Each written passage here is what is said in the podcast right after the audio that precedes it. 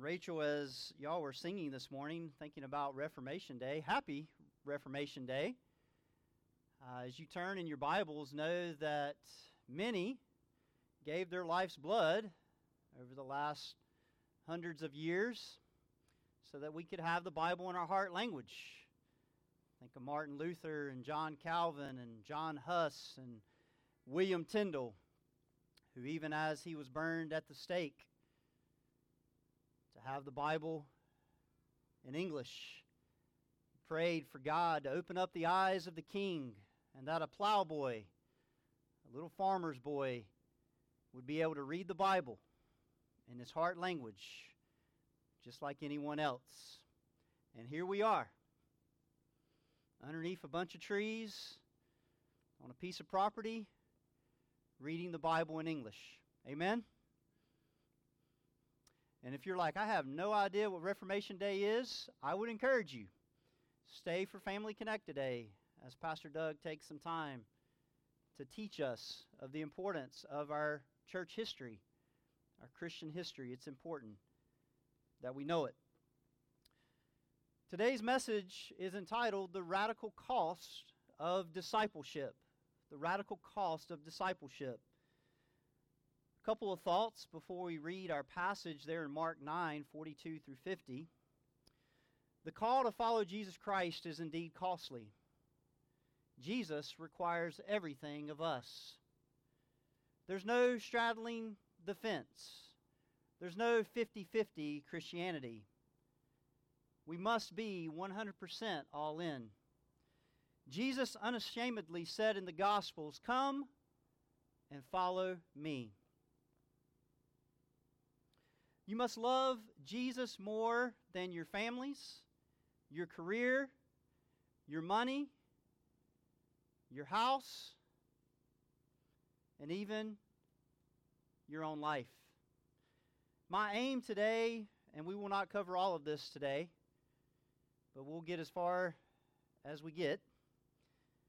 But my aim today is for us to see the severity of sin or the seriousness of sin, how bad our sin really is, the reality of hell, how serious God is in his judgment of sin, the holiness and the wrath of God. And then the intensity of the cross, but in that, the beauty of the cross, the beauty of our redemption. So let's read together in Mark chapter 9, 42 through 50, and then we'll pray. Whoever causes one of these little ones who believe in me to sin, it would be better for him for a great millstone were hung around his neck and he were thrown into the sea. And if your hand causes you to sin, cut it off. It is better for you to enter life crippled than with two hands to go to hell, to the unquenchable fire. And if your foot causes you to sin, cut it off.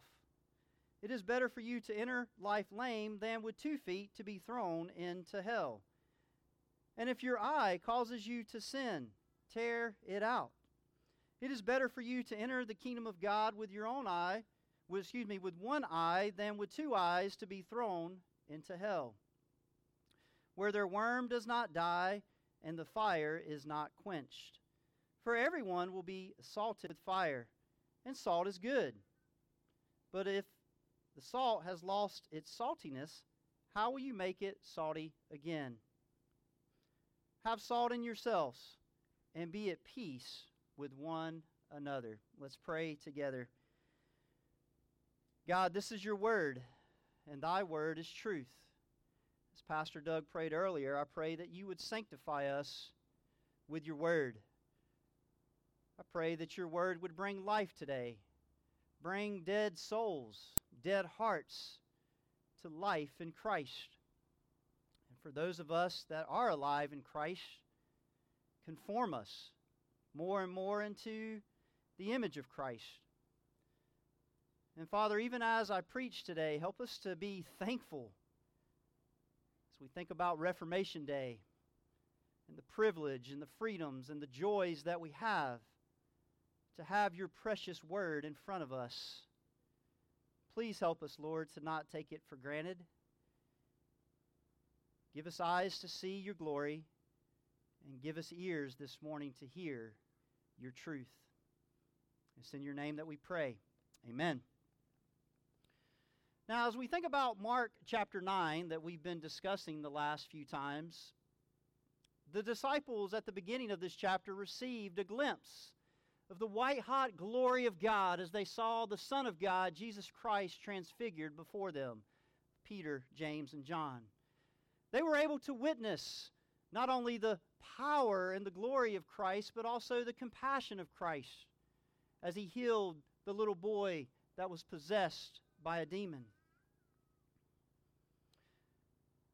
They were told over and over by Jesus that greatness in the kingdom is about being a servant, about being last, about serving one another. And then finally, not only in chapter 9, but throughout all of the Gospel of Mark, they've been told the importance, the significance, the necessity of the gospel, the death, burial, and resurrection of Jesus Christ, that there is nothing of more importance. And that message still rings true today. And yet, their hearts, our hearts, can so easily remain dull, spiritually dull to the things of God. Are you spiritually dull this morning? May these radical words of Jesus that we just read wake us up. Wake us up to the greatness of Christ, the holiness of God. So, our first truth this morning is the severity or the seriousness of sin. Look back at verse 42. Jesus speaking to his disciples as he's teaching them, he says, Whoever causes one of these little ones who believe in me to sin, it would be better for him if a great millstone were hung around his neck and he were thrown into the sea. Jesus is teaching his disciples sin is a very serious thing. And he says here to cause a little one, and he says one who believes in him. So it could be a child of faith, it could be a young believer in faith, but we are talking about Christians here, those that are in the faith. And to cause them to stumble, to offend them, or to cause them to sin is a terrible, terrible terrible thing. It could be by direct temptation or by simply setting a bad example before others. Again, the context here this is the disciples, and Jesus is teaching them, but I want you to think about this as he's talking to them about the reality of sin. There's one in his midst that is a betrayer Judas Iscariot. And I want you to think about this morning the disciples as Jesus is teaching them about the severity of sin. Who have they been focused on? Themselves and their power and their position and their authority, and they haven't been focused on Christ. They haven't been focused on the glory of God. They haven't been focused on the reality of sin. And Jesus is trying to wake them up to stir their dead hearts, their dull hearts.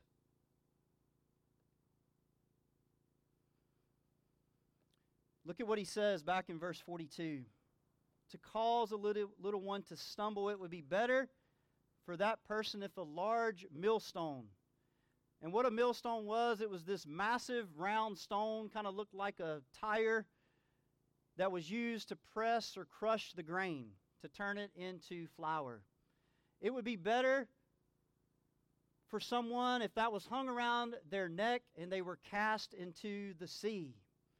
And in Jewish culture, death by drowning was seen as a terrible, terrible thing. And as terrible as that would be, it does not compare to the judgment of God on someone who misleads little ones to fall or to stumble in sin. This is shocking language. It's radical language that he is using with his disciples. And again, Judas Iscariot is right there. The gospel is being preached to him. The reality of sin. How terrible to lead one to disbelief or to transgression of God's moral law. You see, God's people have a very special place in his heart. In Zechariah, it says they are the apple of his eye. You see, to be ble- to bless God's people is to be blessed yourself. To curse God's people is to be cursed yourself. God takes care of his own just like any loving father or any loving mother takes care of their own kids. I'll never forget the time our oldest son Daniel, we had just moved into our neighborhood. And one of the bigger kids in the neighborhood had jumped on him. And they were not being very nice. And I'll never forget, there was something that welled up in me. It was a righteous anger at first, but because of the sinfulness of my heart, it could very easily turn to something that was unrighteous. But all I know is my little boy was in trouble, and I immediately stepped to the need, and thankfully, in God's grace, showed some restraint. But I share that example with you this morning. God loves his people. And to cause one of his little ones to stumble is a serious, serious, serious thing. He couldn't have been any more clear to his disciples.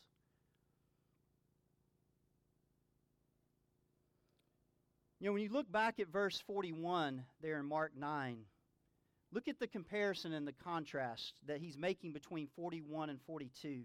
I know we covered 41 last time, but Jesus said, Truly I say to you, whoever gives you a cup of water to drink because you belong to Christ will by no means lose his reward. Now, we may not fully understand what, what does he mean of this reward, but the little things that are done for the glory of God, for the furtherance of the gospel, for the good of his people, nothing goes unnoticed by God. And yet, the flip side of that, when God's people are mistreated, persecuted, afflicted, caused to stumble, it's a serious, serious thing. You Matthew 25, 31 through 41. We don't have time to read that this morning. But it's a passage about the sheep and the goats. And Jesus has come in judgment. And he's letting his people know, all those that had fed one that was hungry, or had visited someone in their time of need as they were in prison, it wasn't unnoticed. We know that we're not saved by our works, but a faith in Christ is always working. And yet, the flip side of that passage in 42 through 46 is the goats. Those that didn't help the people of God. And there was judgment, which we'll talk about in a little bit. So, some final application, and we'll move on. Think about this morning. Think about our culture. Think about the reality of America that we live in. Think about the state of our churches. Think about the lie of evolution and how many people it's caused to fall and to stumble. It's a straight lie of the devil that takes away from the glory of God as the Creator. Think about the health and wealth prosperity gospel that we have mentioned so many times. It's wickedness, it's deception, it's selfishness, it's filled with pride and me centered gospel. And how many people have been caused to stumble? Think about those that have said the Bible is just simply a fairy tale, that the scripture is not really inerrant, it's not really true, it's not authoritative. God forbid that would ever, ever, ever be said about Everglades Baptist Church. Think about the flippant nature of how we treat Christ and the gospel. How sin is portrayed as not being a big deal. Is sin a big deal to Jesus? I would say when you look at verse 42, yes, it is. So much more that could be said, but we'll move on. So, not only do we see the severity or the seriousness of sin in verse 42, but when you look at verses 43 through 48, you'll continue to see the severity or the seriousness of sin. But this morning, you will also see the reality of hell. You know, I was talking to Pastor Doug. Hell doesn't get preached on too much in our pulpits today.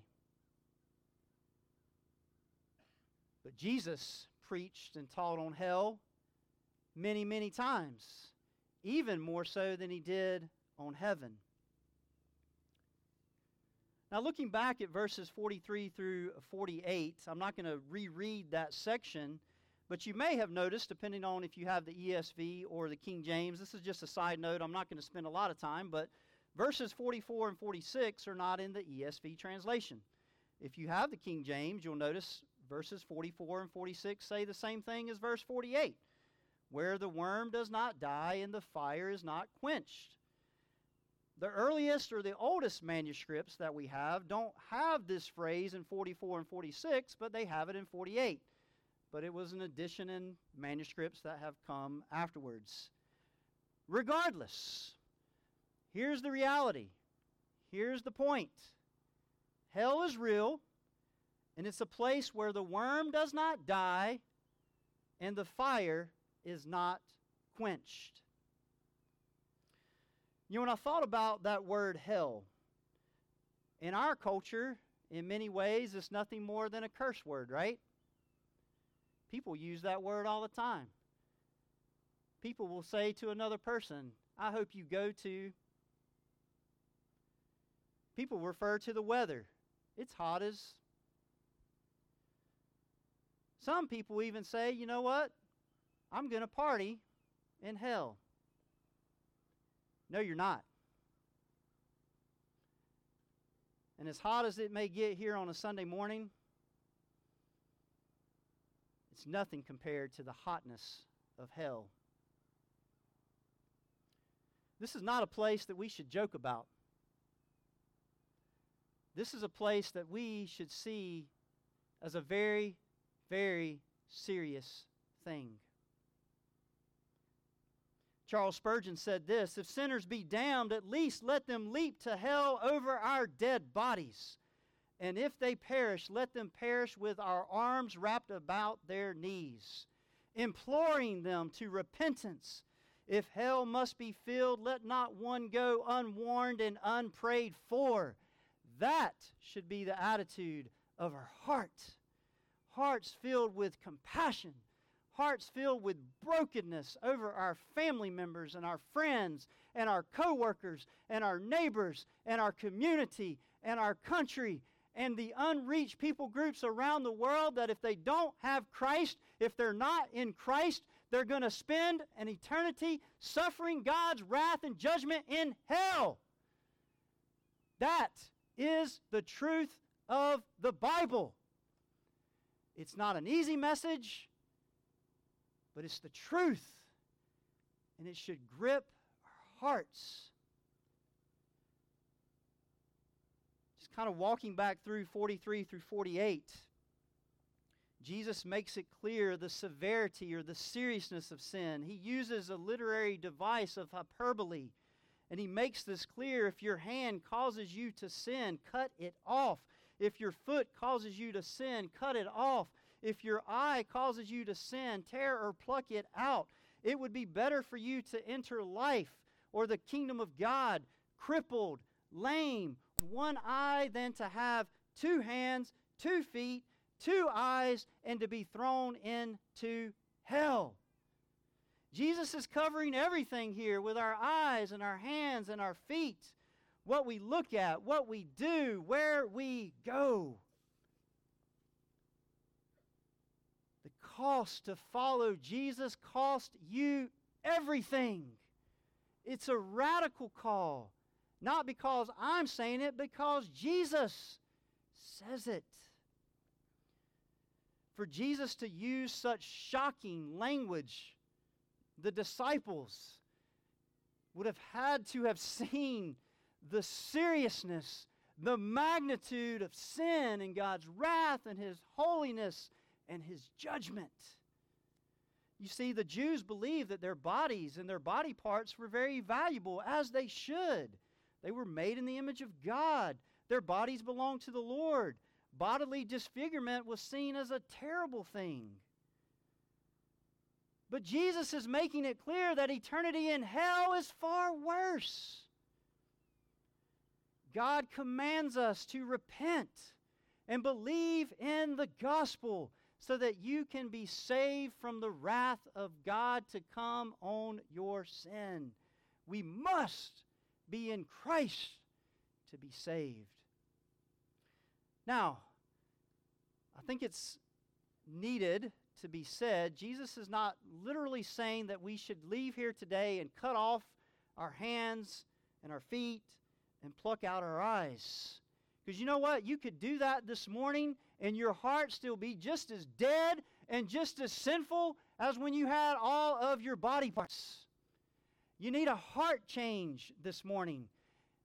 You need to be born from above. You need God to regenerate your heart, to give you a new heart, to forgive you, to make you new in Christ. God is using this shocking language to let us know the seriousness, the severity of sin, and the severity of God's judgment. This is a call to salvation, it's a call to discipleship. This is a call to reject eternal damnation, to be saved in Christ. Now, I think it's worth us discussing the reality of hell and why we as a church must believe in the doctrine of hell. Okay, this is not simply figurative language. This is not fairy tale. This is not God just trying to use scare tactics to bring people to the faith. This is real. Hell is just as real as heaven. Jesus is using shocking strong language in this passage because the reality of hell is honestly probably more than what we can fathom of how terrible it really, really is. Generally speaking, hell is the place of future punishment for the wicked dead. Wayne Grudem says it like this in his systematic theology it's a place of eternal conscience, conscious punishment for the wicked. Let me say that again a place of eternal conscious punishment for the wicked. The word hell in this passage is the Greek word Gehenna. In the context and the background of this passage, there were Jewish kings. I don't have time to go there, but you can look this up. King Ahaz and King Manasseh, who were two kings of the southern kingdom, and they were wicked, wicked. And they took part in one of the most wicked and vile practices of that time. It was the pagan practice of sacrificing children to the pagan deity Molech. And by the way, we in American culture have done this for years and years and years, in that we have murdered and sacrificed our kids over and over. Done the same thing. These sacrifices occurred in a deep ravine south of Jerusalem. The place came to be called Gehenna, which is the English transliteration of the Greek form of the word. Jeremiah the prophet condemned this evil practice. And finally, in God's providence, it was halted by the godly king Josiah. And Josiah decided to turn this site into the city garbage dump that it would never be used again in the way that it was. Therefore, the garbage from Jerusalem, including the carcasses of the animals, think about all the animal sacrifices, dead bodies of criminals, were all tossed in this place called Gehenna, which was south of the city of Jerusalem. All of their garbage was put there. I know we have our garbage field in Okeechobee County, so all of their garbage was put there, all of their food, all of that nasty stuff, and it was burned continually. Imagine the stench, imagine the smell. The fire never stopped. The worms were continually busy eating the dead flesh and the food items. So when Jesus says the worm never dies, he's referring to this. And the fire is never quenched, it would never go out. They would have known exactly what Jesus was talking about of this place called Gehenna. It was a place of fire. Now, in the Bible, hell is described as a place of outer darkness. It's a place of weeping and gnashing of teeth. I don't have time to go to all these places, but you can go to Matthew chapter 8, verse 12. You can go to Matthew 22, 13. It's also referred to as a fiery furnace, Matthew 13, 42 and 43. It's referred to as a prison, a place of fire where the worm does not die, an unquenchable fire, a lake of fire, of sulfur and brimstone. It's a place of torture that people are tortured day and night forever and ever. Hell is separation from God in one sense, but not in an absolute sense. It's a separation from His grace, from His love, and from His mercy, but it's not a separation from His wrath and His judgment. It is a place of eternal damnation. And briefly this morning, I want us to look at three passages. Turn to Matthew 25. It's not a real place because I'm saying so. It's a real place because God's Word says so. Matthew 25, 41 through 46.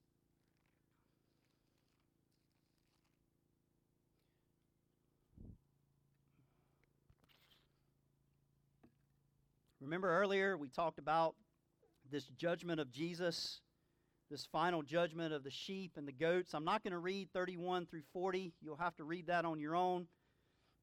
But in verse 40, Jesus said, you know, truly I say to you, you that did you did it to one of the least of these, my brothers, you did it to me. Starting in verse 41. Then he will say to those on his left, Depart from me, you cursed, into the eternal fire prepared for the devil and his angels. By the way, God, was cre- God created hell. It's a place for the devil and his angels. Verse 42 I was hungry, and you gave me no food. I was thirsty, and you gave me no drink. I was a stranger, and you did not welcome me. Naked, and you did not clothe me sick and in prison, and you did not visit me, then they also will answer, saying, Lord, when did we see you hungry or thirsty or a stranger or naked or sick or in prison and did not minister to you? Then he will answer them, saying, Truly I say unto you, as you did not do it to one of the least of these, you did not do it to me. And these will go away into eternal punishment, but the righteous into eternal life. Did you catch that? The cursed, the goats, the wicked, the unbelievers will go away into eternal punishment, but the righteous into eternal life. Things to consider. If one does not believe in hell as eternal torment, then do the devil and the fallen angels just burn up at some point? Are they not tormented, tormented day and night forever, as the scriptures say? Also, how about the righteous and eternal life? If you're not going to believe in the etern- eternality of punishment, is our life really everlasting and eternal? Or is it temporal as well? If the here's the logical conclusion, if the punishment isn't eternal, then the reward of life can't be eternal either. As one commentary said, the everlastingness of the destiny of the wicked, the goats, is equivalent to the everlastingness of the destiny of the righteous, the sheep. Luke chapter 16. Turn there. Luke 16, and you'll have to read 19 through 31 on your own time. But I want to bring your attention to Luke 16 in verse 23. This is about the rich man and Lazarus. They have died. Lazarus is in Abraham's bosom. Reference to paradise of heaven. Verse 23 And in Hades, the rich man says, being in torment, he's in torment. He lifts up his eyes. He saw Abraham from far off and Lazarus at his side. He called out, Father Abraham, have mercy on me. Send Lazarus to dip the end of his finger in water and cool my tongue, for I am in anguish in this flame. Don't miss the vividness of this language. I'm in anguish. I'm in torment. Just a drop of water, please. And he goes on to say, verse 27, as he can't escape these flames, then I beg you, Father, send him to my father's house. Send Lazarus to my father's house, for I have five brothers, so that he may warn them, lest they also come into this place of torment. And by the way, I'll read 29 through 31. And Abraham said, They have Moses, they have the prophets, let them hear them. And he said, No, Father Abraham, but if someone goes to them from the dead, they will repent. He said to him, If they do not hear Moses and the prophets, neither will they be convinced if someone should rise from the dead. Someone has risen from the dead Jesus. He's the resurrection and the life. Will you repent this morning? Will you believe in Christ? Will you be saved from the wrath of God to come? Turn to Revelation 14.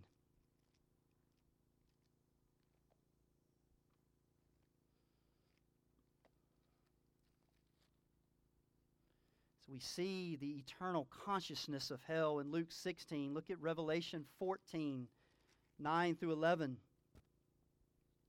Revelation 14, 9 through 11, God's word says, And another angel, a third, he followed them, saying with a loud voice, If anyone worships the beast and its image and receives a mark on his forehead or on his hand, he also will drink the wine of God's wrath, poured in full strength into the cup of his anger. He will be tormented with fire and sulfur in the presence of the holy angels and in the presence of the Lamb. And the smoke of their torment goes up forever and ever. They have no rest, day or night these worshippers of the beast and its image, and whoever receives the mark of its name. The wicked are tormented with fire and sulfur. The smoke of their torment goes up forever and ever, and they don't have rest day or night. And then finally, this morning, Revelation 20, 10 through 15. The judgment of God Revelation 20, 10 through 15. And the devil who had deceived them was thrown into the lake of fire and sulfur where the beast and the false prophet were, and they will be tormented day and night forever and ever. And then I saw a great white throne, and him who was seated on it. From his presence, earth and sky fled away, and no place was found for them. And I saw the dead, great and small, standing before the throne, and the books were opened. Then another book was opened, which is the book of life. And the dead were judged by what was written in the books according to what they had done. And the sea gave up the dead who were in it. Death and Hades gave up the dead who were in them, and they were judged, each one of them according to what they had done. Then death and Hades were thrown into the lake of fire.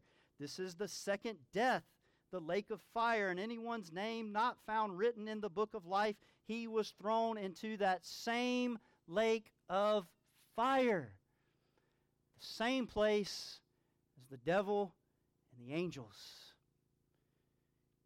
God has spoken about the reality of hell eternal damnation. Now, I'll leave you this morning with good news. I was reading through Pilgrim's Progress. Christian found the book the Word. And he began to read, and God began to convict him and to stir him. And he realized his desperate need to be saved from his sin. to be delivered from the city of destruction. And as he began this journey, he came to evangelist. An evangelist tells Christian to flee from the wrath to come, and he's like, Well, which way do I run? And evangelist tells him to run towards the wicket gate or the narrow gate. I tell you to do the same this morning. Run, run, flee while you can. Run to Christ. He's the only one that can save you from God's perfect wrath and judgment against our sin. The problem this morning is we don't see how significant our sin is against God, how terrible it is, how wicked it is. We deserve God's wrath, we deserve God's judgment. But we also have a God who's so compassionate and he's so loving and he's so merciful and he's so gracious. And I don't have time this morning, but on the cross, on the cross, God's wrath was poured out, but it was poured out on Christ. And he suffered God's wrath and judgment for our sin. It went dark for three hours. Darkness, outer darkness. Why? Because our sin was so serious, it was so severe, and it took the perfect one, it took the Son of God to take the punishment for my sin, our sin. And He did. And you know what the Bible says? Jesus delivers us from the wrath to come. John 6 37 says, All that the Father gives me will come to me, and whoever comes to me, I will never cast out.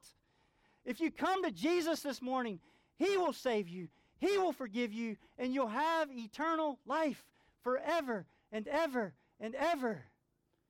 But oh, if you reject Christ this morning, you'll suffer God's wrath and His judgment. And nobody's going to be able to stand before a holy God and say, That's not fair. That's not right. Who am I to tell God what's right? Who am I to tell God what's fair? God is just. God's the creator. He is everything. And it all belongs to Him. And our only hope is to submit to God. Let's pray together. God, you know I tried with every fiber of my being as best I could to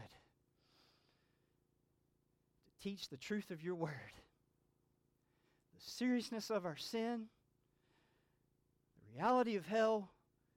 God, your holiness, your wrath, your judgment, but also, God, your love, your mercy, your grace, your Son, Jesus.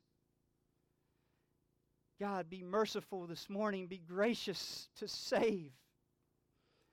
Save everyone here, Lord. Bring them to an end of themselves. God, help them to see their sin. Help them to see their only hope. It's Christ.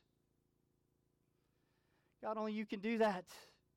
Use the power of your word, use the power of your spirit, use the power of the gospel to bring us to an end of ourself. And then, Father, for those of us that are in Christ, grip our hearts this week to share this good news with everyone that we meet.